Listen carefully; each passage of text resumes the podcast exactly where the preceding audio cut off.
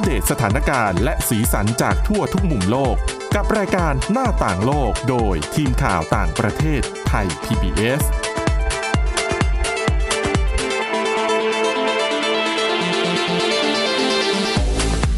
สวัสดีค่ะคุณผู้ฟังต้อนรับเข้าสู่รายการหน้าต่างโลกนะคะ และนี่ก็ถือว่าเป็นเทปแรกของปีใหม่นะคะ ปี 2565 แน่นอนค่ะ รายการของเรานี่ก็อยู่คู่กับ ไทย PBS มาหลายปีแล้วนะคะ และในปีนี้ค่ะ มีการเปลี่ยนแปลงเล็กน้อยนะคะ จากเดิมรายการหน้าต่างโลกเนี่ยทีมงานหลักๆนะคะผู้ที่ดำเนินรายการส่วนใหญ่เนี่ยนะคะก็จะเป็นทีมงานจากฝ่ายข่าวต่างประเทศของไทย PBS เนี่ยแหละค่ะ แต่บางครั้งเนี่ยเราก็จะมีแบบคนอื่นๆเข้ามาร่วมแจมด้วยนะคะ แต่ว่าสำหรับปี 2565 เป็นต้นไปนะคะ เราจะได้ผู้ที่ดำเนินรายการเข้ามาร่วมทีมอีกคนหนึ่งนะคะ อันนี้คุณผู้ฟังถ้าติดตาม พอดแคสต์ของไทย PBS นั้นอาจจะเคยติดตามนะคะ คุณชลันทรโยธาสมุทรนะคะอะสวัสดีค่ะ ค่ะ สวัสดีค่ะอะ ก็ลืมแนะนำตัวดิฉัน วันนี้ดิฉันสวรักษ์จากวิวัฒนาคุณนะคะ ก็ยังคงทำหน้าที่ดำเนินรายการเหมือนเดิม เช่นเดิมค่ะนี่ต้องถามคุณชลันทรหรือน้องเฟียนะคะ จากเดิมจัด i n s i ซ e ์อาเซียนอยู่ใช่ไหมใช่ค่ะ อันเดิมเป็นจัด i n s i ซต์อาเซียนทุกวันเสาร์ค่ะประมาณครึ่งชั่วโมงนะคะค่ะก็ส่วนใหญ่จะเป็นรายการข่าวเกี่ยวกับสถานการณ์ในอาเซียนอืมเปิดต้นปีใหม่ก็ถือโอกาสมีปรับผังปรับรูปแบบมาเป็นใช่ค่ะพอดแคสต์ก็ได้มาร่วมงานกับในพี่รายแต้วการนะคะคุณสวรักษ์ใช่ในรายการนี้ ในรายการหน้าต่างโลกนะคะ ก็จะทำให้แบบเนื้อหามันเข้มข้นมากขึ้นนะคะ ก็สำหรับคุณผู้ฟังที่สนใจประเด็นเรื่องของอาเซียนเป็นพิเศษเนี่ย ก็มาติดตามกันได้เราจะออกอากาศทุกวันจันทร์ ส่วนอีกสี่วันที่เหลืออังคารพุธพฤหัสศุกร์ก็จะเป็นประเด็นข่าวสารต่างประเทศที่หลากหลายนะคะค่ะซึ่งวันนี้ประเด็นที่คุณเฟียจะเอามาประเดิมนะผังใหม่ของหน้าต่างโลก เป็นประเด็นเกี่ยวกับอะไรเอ่ย ก็สถานการณ์ในเมียนมานะคะ เพราะค่ะว่าอีกไม่กี่สัปดาห์ก็ครบหนึ่งปีใช่เหตุการณ์รัฐประหารเมียนมาค่ะ ค่ะ ก็เท้าความกันนิดนึงนะคะ เมียนมาเนี่ยเอ่อกองทัพเมียนมาก่อรัฐประหารเมื่อวันที่ 1 กุมภาพันธ์ ปี 2564 ซึ่งเป็นเหตุการณ์ที่เกิดขึ้นหลังจากการเลือกตั้งเพียงไม่กี่เดือนนะคะ ซึ่งเอ่อกองทัพเมียนมาเนี่ยกล่าวหาว่ามีการทุจริตโกงเลือกตั้ง จนทำให้พรรค NLD ขององซานซูจีเนี่ยชนะการเลือกตั้งอย่างถล่มทลาย แต่จนถึงตอนนี้ก็ต้องบอกว่าเป็นเพียงข้อกล่าวหาเนาะคุณค่ะชนันทรเพราะว่าทหารกองทัพเมียนมาก็ไม่ได้นำหลักฐานหรือว่า พยานวัตถุอะไรที่ชัดเจนว่ามีการโกงเลือกตั้งเกิดขึ้นมาจริง ๆ แล้วก็เป็นเหตุการณ์ที่ทำให้เกิดเสียงตำหนิต่อว่าประนามจากทั่วโลกค่ะนะคะอืมถ้าหลาย ๆ คนย้อนไปเมื่อหนึ่งกุมภาพันธ์แรก ๆ อาจจะได้เห็นคลิปค่ะที่โด่งดังไปทั่วนะคะอืมเป็นครูสอนแอโรบิกกำลังเต้นแอโรบิกอยู่เลย แล้วก็ข้างหลังเบื้องหลังค่ะค่ะเป็นรถ ทหารที่เข้ามาในพื้นที่ที่เนมปิดอร์แล้วก็ค่ะเข้ามายึดอำนาจวันนั้นอืมวันนั้นห้องข่าวเราเองก็ค่อนข้างตกใจเหมือนกันนะคะว่าใช่ค่ะอยู่ดีๆ ก็อ๋อยึดอำนาจแล้วอะไรอย่างเงี้ย วันนั้นค่ะวันนั้นคุณสวรักษ์พี่เต้าทำอะไรอยู่คะวันนั้นก็น่าจะทำงานอยู่นะคะ น่าจะเข้าเวรแปลข่าวที่ออฟฟิศนั่นแหละค่ะ สาเหตุหนึ่งที่คนแปลกใจ เพราะว่าคุณชลันทรเมียนมาเนี่ย อยู่ภายใต้การปกครองระบอบประชาธิปไตยแบบเต็มรูปแบบมาห้าปีค่ะ แล้วทุกอย่างมันก็ดูเหมือนจะไปได้ดีแล้วก็ไม่คิดว่าเมียนมาจะถอยหลัง กลับไปสู่ระบอบเผด็จการทหารอีก ทีนี้พอมันเกิดเหตุการณ์ขึ้น เราก็เลยรู้สึกว่าตกใจแล้วก็เสียดายด้วย อืมทางไทยพีบีก็ได้พูดคุยค่ะกับผู้เชี่ยวชาญหลายๆคนนะคะ ก็ได้ค่ะประเมินถึงต้นตอสาเหตุนอกจากประเด็นที่อืมคุณสวรักษ์บอกไปก่อนหน้านี้ในเรื่องค่ะของผลการเลือกตั้งต่าง ๆ เนี่ย ทาง ศาสตราจารย์ดรธิตินันพงศ์สุทธิรักษ์ก็ได้พูดถึงสาเหตุที่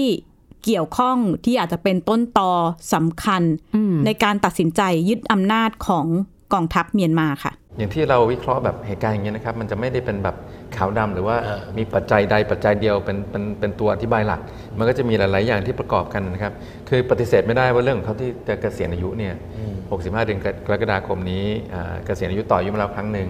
จะต่อยครั้งก็น่าเกลียด นะครับก็อ่าโดยมากพวกประเทศที่เป็นอำนาจนิยมทหารนิยมอะไรพวกนี้เนี่ยเวลาจะเกษียณอายุเนี่ยมันจะมีความตึงเครียดใช่นะครับอ่าอันนี้ปฏิเสธยากว่าเป็นเรื่องของเขาจะจะจะจะจะลงนะหาทางลงไม่ได้เขาอาจจะอยากจะเป็นประธานาธิบดีนะครับอ่าซึ่งซึ่งคงเจรจากันอ่าไม่ไม่เข้าที่ไม่ลงตัวนะครับแล้วก็มีการเจรจาหลายวันเลยนะครับ ตอนนี้เนี่ยข้อมูลมันเริ่มออกมา ว่าเกิดอะไรขึ้นก่อนรัฐประหารก่อนยึดอำนาจอ่า มีการเจรจากันหลาย ๆ วัน แล้วก็ทางฝั่งของซันจูจีก็มีตัวแทน ทางกองทัพก็มีตัวแทน คุยกันไม่รู้เรื่องอ่าก็ประมาณว่าไม่ยอมที่จะเลื่อนการประชุมนัดประชุมเปิดสภาไปก่อน ไม่ยอมที่จะดูการเลือกตั้งสกปรกข้อกล่าวหาเรื่องเลือกตั้งอะไรเงี้ยที่กองทัพเขากล่าวหาอยู่นะครับแล้วก็ผมคิดว่าลึกๆแล้วเนี่ยมันมันมีอย่างนี้ฮะคุณเทพชัยผมก็ลองอไปสำรวจสำรวจดูคือ ที่ผ่านมาแนวโน้มเนี่ยรัฐบาลพลเรือนเนี่ยเขาจะมีอำนาจมากขึ้นมากขึ้น และรอบนี้เนี่ยเขาเขาชนะแบบถล่มทลายยิ่งมากกว่ารอบที่แล้วอีกครับ85%นะครับแล้วเขาได้คือพรรคทหารเนี่ยแพ้วันยังค่ำแล้วก็จะแพ้ไปเรื่อยๆ เลือกตั้งวันยังค่ำเนี่ยก็จะไม่มีวันได้อำนาจ ถึงแม้ว่าเขาล็อกในรัฐธรรมนูญเอาไว้ ว่าให้ตัวเอง 25%ให้ตัวเอง 3 กระทรวงมหาดไทยกลาโหม กระทรวงชายแดนอะไรเงี้ยก็ในในในเวลาต่อไปเนี่ยมันจะโดนลิดรอนไปเรื่อยๆเอ่อ แล้วผมคิดว่าชันเอ่อสัญญาณที่เขาคิดว่ามันรับไม่ได้เนี่ยมันเริ่มมาจากปี 3 ปีที่แล้ว ที่คือคือคือกองทัพนี่เขาดูกระทรวงกระทรวงมหาดไทยนะครับครับแต่ว่าในกระทรวงมหาดไทยถ้าเปรียบอุปมาอุปไมยกับบ้านเราเนี่ยมันจะมีกรมกรมการปกครองไอ้กรมการปกครองนี้เนี่ยรัฐบาลขององซานซูจีเนี่ยเขาไปดึงมาดูเอง ซึ่งอันนี้ผมคิดว่ามันเป็นรอยร้าวแรกๆเลย ที่กองทัพไม่พอใจ แล้วมันก็สะสมความไม่พอใจหลาย ๆ อย่างมาสุดท้ายสุดก็มาแพ้เลือกตั้งถล่มทลาย บอกว่าเนี่ยเป็นการเลือกตั้งสกปรกรัฐบาลพลเรือนก็ไม่ไม่สนใจอะไรเงี้ยแล้วผมคิดว่าองซานซูจีอาจจะเหมือนกับว่าไปหักหน้าเขาด้วยแหละคือว่าเธอก็เป็นคนที่แข็งอยู่แล้ว แต่ในขณะเดียวกันนะครับก็เขาก็ได้รับการเลือกได้รับคะแนนเสียงมาถล่มทลายอะเขาก็มีสิทธิ์ที่จะปกครองประเทศเขาอะนะครับค่ะก็นี่เป็นมุมมองหนึ่งนะคะถึงคำตัดสินการตัดสินใจที่เกิดขึ้นของ กองทัพเมียนมาที่นำโดยพลเอกอาวุโสมินอองหลายในการยึดอำนาจ ถ้าย้อนไปเนี่ยเมื่อวันที่หนึ่งยึดอำนาจค่ะ6กุมภาพันธ์เห็นการประท้วงขนาดใหญ่ อันนี้ก็ต้องบอกว่าเป็นปรากฏการณ์ที่เราไม่ได้เห็นในเมียนมามาแบบหลายสิบปีแล้วนะคะ ที่ประชาชนแบบพร้อมใจกันน่ะออกมาเขาเรียกว่าอย่างนะเป็นการชุมนุมแบบอารยะขัดขืนนะคะ เพื่อแสดงให้กองทัพเมียนมาเห็นว่า ประชาชนไม่ชอบนะ ประชาชนไม่ต้องการการยึดอำนาจแบบนี้นะ ประชาชนอยากจะกลับไปสู่ระบอบประชาธิปไตย แล้วก็ต้องบอกว่าเป็นการเคลื่อนไหวแบบทั่วประเทศค่ะนะคะ แล้วก็ค่อนข้างน่าตื่นตาตื่นใจเหมือนกันนะ เพราะว่าก็อยู่ยาวพอสมควร ใช่ แล้วเราก็เห็นสีสันการประท้วงนะคะ ในช่วงนั้นค่ะไม่ว่าจะเป็นการออกมานัดหยุดงานของกลุ่มหมอกลุ่มราชการต่างๆ ออกมาเคาะหม้อเคาะกระป๋องออกมาชูสามนิ้วค่ะซึ่งส่วนหนึ่งบางคนก็มองว่าอาจเป็นการ นำสัญลักษณ์การประท้วงไทยไปใช้แต่ว่าใช่ใช่แต่ว่าตอนที่ก็ใช้กันค่ะแพร่หลายแล้วก็เป็นสัญลักษณ์การประท้วงมาโดยตลอดนะคะ เห็นสีสันการประท้วงคนเพาะกายต่างๆออกมาประท้วง ตอนแรกก็ดูอืมเป็นลักษณะประท้วงสร้างสรรค์ แต่ว่าพอ9กุมภาพันธ์เออค่ะสองวันถัดมาหลังจากหลังจากวันที่6เนี่ยค่ะเริ่มเห็นสลายการชุมนุม เริ่มมีการใช้การฉีดน้ำสลายการชุมนุมค่ะเริ่มจากเบาๆนะคะ จนกระทั่ง 9 กุมภาพันธ์ มีการใช้กระสุนจริง แล้วก็เป็นวันแรกที่มีผู้ประท้วงผู้หญิงอายุ 20 ปีค่ะนะคะ มายัดตัวต้วยไข่ ถ้าตอนนั้นใครจำได้อืมน้องถูกยิงเข้าที่ศีรษะค่ะแล้วก็ไปเสียชีวิตอีก 10 วันถัดมาที่โรงพยาบาล ก็สถานการณ์นี้ก็ยิ่งเร่งความไม่พอใจอืมเกิดขึ้นให้กับผู้ประท้วง แล้วก็สถานการณ์คุกรุ่นมากขึ้นนะคะ แล้วก็ จนนำไปสู่วันที่เรียกว่าวันหนองเลือดวันนั้นเป็นวันค่ะที่ 27 มีนาคมนะคะ เป็นวันกองทัพเมียนมาอืมหลาย ๆ คนก็อาจจะได้ติดตามข่าวตอนนั้นค่ะอ่าเจ้าหน้าที่ทหารระดับสูงของรัสเซียก็ไปเยือน แล้วก็ไปชมการสวนสนามค่ะที่เนปิดอร์แต่ว่านอกพื้นที่จัดงานข้างนอกเนี่ย ก็เป็นการสลายการชุมนุมยิงอืมผู้ประท้วงวันนั้นมีผู้เสียชีวิตไปมากกว่าร้อยคนนะคะ ก็ถูกเรียกค่ะว่า เป็นวันหนองเลือดเลยทีเดียวค่ะวันนั้น จริง ๆ แล้วเรื่องของการใช้ความรุนแรงเนี่ยนะคะ เป็นสิ่งที่นักวิเคราะห์หลายคน มองว่ายังไงก็ต้องเกิด คือจริง ๆ ในใจของดิฉันน่ะ มองว่าโหเมียนมาก็อุตส่าห์ก้าวมาได้ขนาดนี้นะ อยู่ในประชาธิปไตยมาตั้ง 5 ปี แล้วมันก็ดูเหมือนก้าวหน้าไปเรื่อยๆ ก็เลยแอบคิดในใจว่ากองทัพเมียนมาไม่น่าหรอกไม่น่าจะใช้กระสุนจริงยิงประชาชนหรอก เพราะว่าก็น่าจะแคร์เสียงของประชาคมโลกบ้างอะไรบ้าง แต่นักวิชาการที่ฉันไปสัมภาษณ์ทุกคนพูดเหมือนกันหมด คือเขาบอกว่ากองทัพเมียนมาไม่สนใจโลกหรอกค่ะเขาจะทำในสิ่งที่เขาต้องการทำเขาไม่แคร์อะไรทั้งนั้น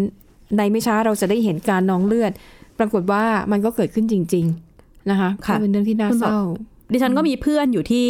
เมียนมาค่ะหลายคนนะคะ ช่วงแรก ๆ ก็นี่เพื่อนที่คนไทยหรือคนเพื่อนคนเมียนมาค่ะ มีทั้งค่ะนักข่าวแล้วก็ เอ่อเคยเป็นคุณหมออยู่ที่ค่ะเมียนมา แรก ๆ ก็เหมือนสถานการณ์ยังไม่รุนแรงเท่าไหร่เขาก็ออกไปร่วมประท้วงค่ะหลังๆ เริ่มคุยไม่ได้ เริ่มอืมเขาก็บอกว่าเออไม่คุยแล้วนะเขาแบบกำลังหนีอยู่ค่ะ ก็เป็นห่วงสถานการณ์อืมค่อนข้างน่ากังวล แล้วก็ค่ะยังเดินหน้าต่อเนื่องนะคะอืมขณะที่เมื่อกี้พี่ดาวบอกว่าเมียนมาเองเนี่ยถ้าจะใช้ความรุนแรงเขาก็ไม่ได้กังวลถึงถึงท่าทีของนานาชาติเขาก็ไม่แคร์ไม่แคร์จริงๆค่ะแต่ว่าพอสถานการณ์มัน มันเดินไปเนี่ยค่ะค่ะบทบาทของผู้เล่นนานาชาติอืมเริ่มเห็นชัดเจนขึ้นนะคะค่ะฝั่งจีนรัสเซียอืม take sideค่อนข้างชัดเจน ตั้งแต่เอ่อรัสเซียเนี่ยน่าจะเรียกได้ว่าเป็นประเทศแรกๆที่ค่ะออกมาแสดงสนับสนุนก็เรียกรัฐบาลทหารเมียนมาว่าเป็นรัฐบาลเมียนมาอืมเลยอืมขณะที่ประเทศอื่นๆประเทศตะวันตกยังไม่ เรียกรัฐบาลนี้ว่าเป็นรัฐบาลเมียนมาอย่างจริงจังนะคะก็เรียกว่ารัฐบาลที่มาจากรัฐประหารต่างๆดิฉันก็ได้พูดคุยกับทางผู้เชี่ยวชาญด้านรัสเซียศึกษานะคะ ต่อสถานการณ์ในเมียนมา คุยว่าทำไมถึงรัสเซียถึงมีความสัมพันธ์อืมแนบแน่นกับค่ะเมียนมา ด้านหนึ่งก็แน่นอนว่าเป็นเรื่องของการซื้อขายอาวุธอ๋อระหว่างกันค่ะการให้การช่วยเหลือ แต่ผู้เชี่ยวชาญบอกว่า เมียนมากับรัสเซียเนี่ยมีสัมพันธ์กันอืมแน่นแฟ้นมาค่ะยาวนานแล้วนะคะ แล้วก็ไม่แปลกที่ครั้งนี้รัสเซียเองก็ถือไพ่เลือกข้างเมียนมาค่ะ อืมค่ะ การยกระดับตรงเนี้ยมันไม่ใช่แค่เป็นการส่งอุปกรณ์ แต่มันกลายเป็นการส่งเทคโนโลยีผ่านตัวคนที่ได้ไปศึกษา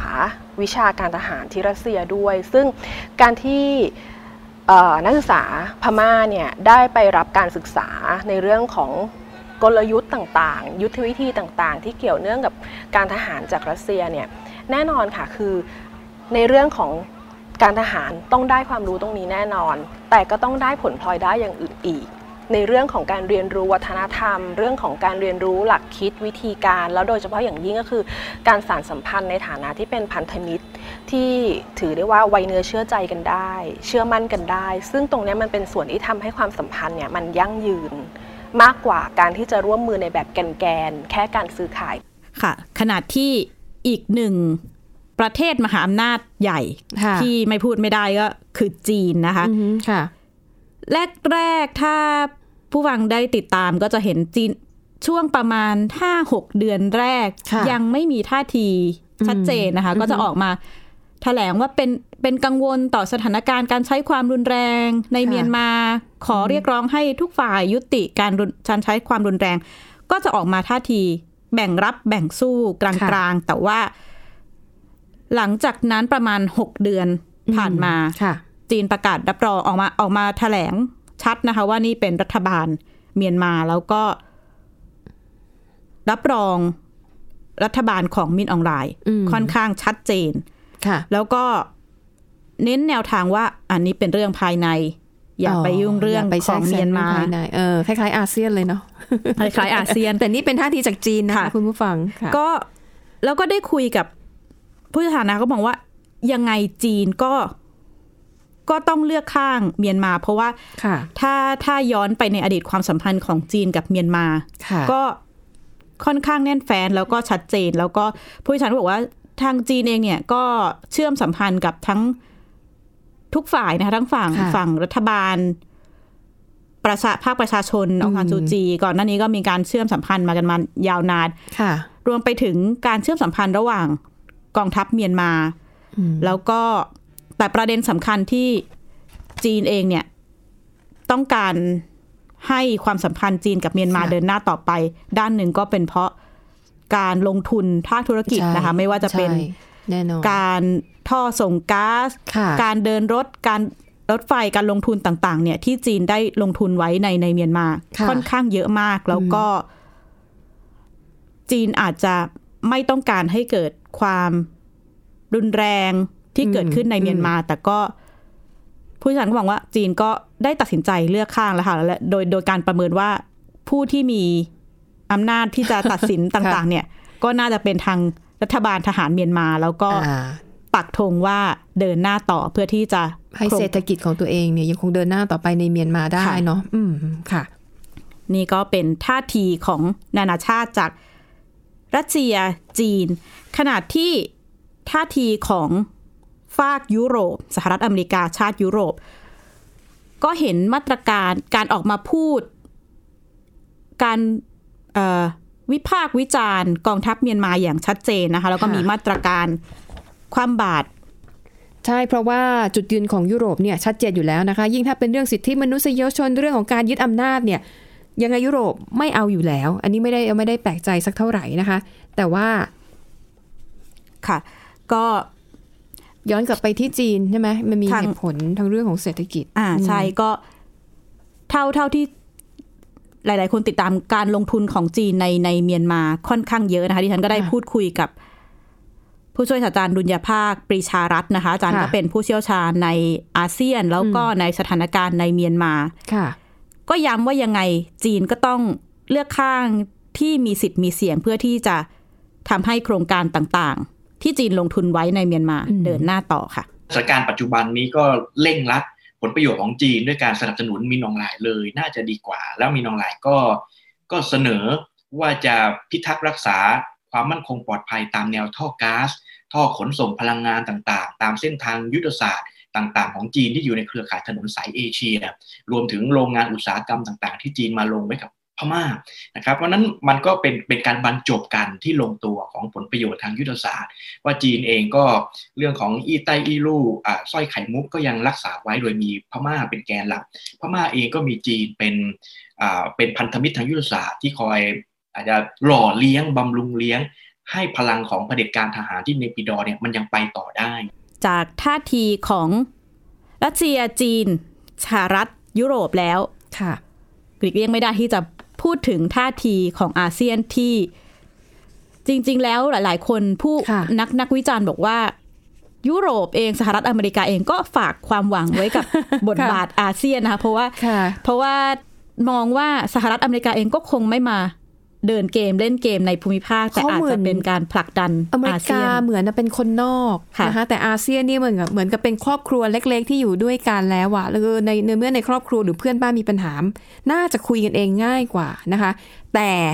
อาเซียนก็จะมีปัญหาดั้งเดิมของอาเซียนแต่ไหนแต่ไรหนึ่งไม่ไม่แทรกแซงกิจการภายในประเทศไอ้ประโยคนี้แหละค่ะค่ะมันเลยทำให้ดูเหมือนว่าแก้ปัญหาอะไรไม่เคยได้สักอย่าง ใช่ไหมอาเซียนจากสถานการณ์ในเมียนมาช่วงแรกก็โดนวิพากษ์วิจารณ์ค่อนข้างเยอะนะคะ เพราะว่าวันแรกที่ทำรัฐประหารอาเซียนเงียบค่ะยังไม่มีแถลงการอะไรออกมาทั้งสิ้น รอไปประมาณสักสองสาวันถัดมาถึงมีแถลงการว่าค่ะอย่าใช้ความรุนแรงต่างๆ แล้วก็จนไปถึงประมาณเมษายนมีการประชุมนัดพิเศษของผู้นำอาเซียนนะคะ แล้วก็ในนัดนั้นเนี่ยพลเอกอาวุโสมินอองหลายเข้าร่วมด้วยอืมแล้วก็เกิดฉันทามติ ข้อตกลง 5 ข้อค่ะร่วมกัน ซึ่งตอนนั้นก็มีคนพูดว่าเป็นความคืบหน้าจริคงวามเหรอคาดหวังคืบจริงเหรอเออเพราะที่ฉันจะบอกว่า หลายคนมองว่าอาเซียนนี่เคลื่อนไหวช้ามากนะค่ะรัฐประหารหนึ่งกุมภาพันธ์ กว่าจะมาประชุมกัน กว่าจะมีเท่าแถลง กว่าจะได้ฉันทามติห้าข้อนี่เดือนเมษายน เดือนสองสามสี่สามเดือน มันนานเกินไป ถูกไหมแล้วก็พอมีฉันทามติออกมา ก็ใช่ว่าจะบรรลุผลค่ะใช่ว่าเมียนมาจะฟังเขาก็ไม่ฟังอยู่ดีก็ใช่ไหมคะมีมีห้าข้อเสร็จแต่หลังจากนั้นเนี่ยเออเหมือนจะมีเหมือนจะมีความหวังว่า มีท่าทีแข็งกร้าวมากขึ้นค่ะช่วงปลายปี มีมติไม่เชิญ แต่ตอนนั้นใช้ใช้ท่าคำทีว่าแข่งกล้ามาถึงอาเซียนใช่ไหมอาเซียนอะเริ่มแข่งมากขึ้นเริ่มแข็งมากขึ้นก็คืออมไม่เชิญผู้แทนจากเมียนมาไม่ได้ระบุว่าไม่เชิญมินอองหลายนะคะแต่ว่าโดยค่ะรวมก็คือ ความหมาประชุยมก็คือปไม่ระชุมนัดนั้นถูกต้องมินอองหลายไม่ได้เข้าร่วมค่ะหลาย ๆ คนก็มองว่า อ๋อท่าอาเซียนเนี่ยดูเหมือนจะมีท่าทีเริ่มแข็งกเริ่มร้าวอืมมาเริ่กมโชขึ้นว์นะคะแต่ power ว่าแล้วอะไรอย่างนี้ แต่ว่าหลังจากนั้นมันเป็นการรับไม้ต่อค่ะ โดยนายกรัฐมนตรีฮุนเซนจากค่ะกัมพูชาจากจากบรูไนแล้วก็ไปกัมพูชาค่ะ หลาย ๆ คนกังวลเลยค่ะว่า เสร็จแล้วเพราะจะหายไปเลยเพราะยิ่งเปเพลี่ยนราะกัมพูชาท่ทีะคะเนี่ยมีประวัติว่าเคยเข้าข้าง ประประเทศจีนเออเคยเข้าข้างใช่จีนตอนนั้นมันมีปัญหาเรื่องทะเลจีนใต้หนักมาก แล้วในอาเซียนหลายประเทศเนี่ยมีข้อพิพาทด้วยทะเลจีนใต้กับจีน ปรากฏว่าปีนั้นน่ะที่กัมพูชาเป็นเจ้าภาพนั่นคือปีแรกที่อาเซียนไม่มีการออกแถลงการค่ะร่วม เขาก็เลยมองว่าโอ้โหแล้วมาปีนี้เอ่อผู้นำกัมพูชานี่ เรียกว่าเริ่มแสดงอาการชัดเจนแล้วอะว่า เข้าข้างใครค่ะ นี่นี่วันที่สะอีกอีกไม่กี่วันนะคะ อีกประมาณค่ะอาทิตย์หนึ่งค่ะถ้าไม่มีการเปลี่ยนแปลงใด ๆ ก็น่าจะได้เห็นภาพ นายกรัฐมนตรีฮุนเซนเดินทางไปเยือนเมียนมาพบกับพลเอกอาวุโสมินอองหลายในวันค่ะที่7แล้วก็8มกราคมค่ะก็คงต้องติดตามว่าผลจากการพูดคุยจะเป็นยังไง เพราะว่าได้ได้คุยกับนักวิเคราะห์การเมืองหลาย ๆ คนค่ะก็บอกว่า นายกรัฐมนตรีฮุนเซนเนี่ยเก่งในเรื่องของการพริ้วไหวการเมืองต่างๆ เพราะว่าค่ะถ้าถ้าหลาย ๆ คนจำได้ก่อนที่จะรับไม้ต่อเนี่ยค่ะเอ่อนายกรัฐมนตรีฮุนเซนออกมาบอกว่า การที่เมียนมาไม่ได้เข้าร่วมประชุมครั้งนี้เนี่ยก็เป็นเพราะความผิดของเมียนมาเองไม่ได้ความผิดของอาเซียนค่ะพอรับไม้ต่อเสร็จปุ๊บพลิกบอกลิ้นเลยว่า เป็นความผิดอาเซียนที่ทำให้ครอบครัวอาเซียนเนี่ย หายค่ะไปหนึ่งเป็นค่ะอาเซียนลบหนึ่งอืม หลาย ๆ คนก็ประเมินว่าน่าจะได้เห็นภาพอืมจับมือกับรัฐบาลทหารเมียนมาที่ชัดเจนมากขึ้นนะคะ กับกับบทบาทของอาเซียนอืมแต่ว่าอาจจะแล้วก็ประเมินว่าด้วยด้วยความที่ยื่นช่อมะกอกของนายกรัฐมนตรีฮุนเซนเนี่ยค่ะเป็นไปได้ว่าการเยือนเมียนมา ก็อาจจะได้เป็นผู้นำประเทศคนแรกที่ กองทัพเมียนมา อนุญาตให้พบกับองซานซูตีหรือเปล่าก็คงต้องติดตามสถานการณ์ต่อไปนะคะ ว่าด้วยท่าทีทางการทูตที่ สนิทสนมกับรัฐบาลทหารเมียนมาจะเป็นอย่างไรก็อ่าฮะดิฉันได้พูดคุยกับคุณทรงฤทธิ์พลเงินนะคะผู้พิจารณ์ประเทศลุ่มน้ำโขงค่ะต่อบทบาททางการทูตของสมเด็จทุนเซน แล้วก็สถานการณ์การเมืองในเมียนมาค่ะ ค่ะ ด้วยด้วยประสบการณ์ตรงนี้เนี่ย ผมเชื่อว่า คนเซนเนี่ยเป็นคนที่เล่นทำการทูตระหว่างประเทศเนี่ยเป็นการเมืองระหว่างประเทศคล่อง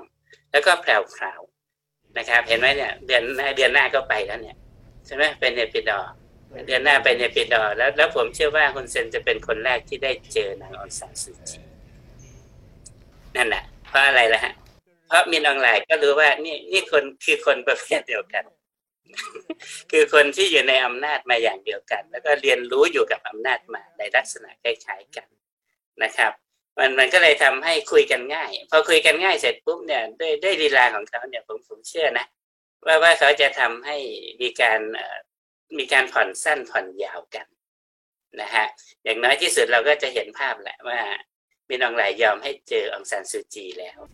แต่อีกหนึ่งหนึ่งการประเมินของสถานการณ์ท่าทีอาเซียนที่หลาย ๆ คนระบุไว้นะคะ ก็อย่างที่คุณสาวรักษ์บอกไว้เมื่อกี้ว่าในปีนี้อาจจะเป็นอีกหนึ่งปีที่ได้เห็นว่าอาเซียนไม่สามารถออกแถลงการร่วมได้แล้วก็ค่ะจะเห็นรอยแบ่งชัดเจนนะคะ ระหว่างประเทศผู้สารเขาเรียกว่าอาเซียน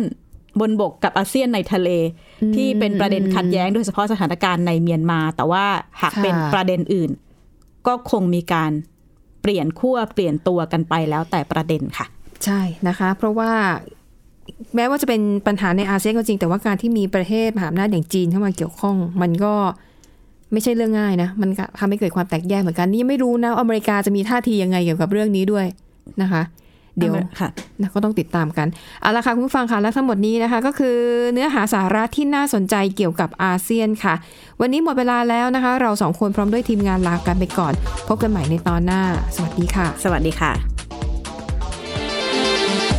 Thai PBS podcast. View the world via the voice.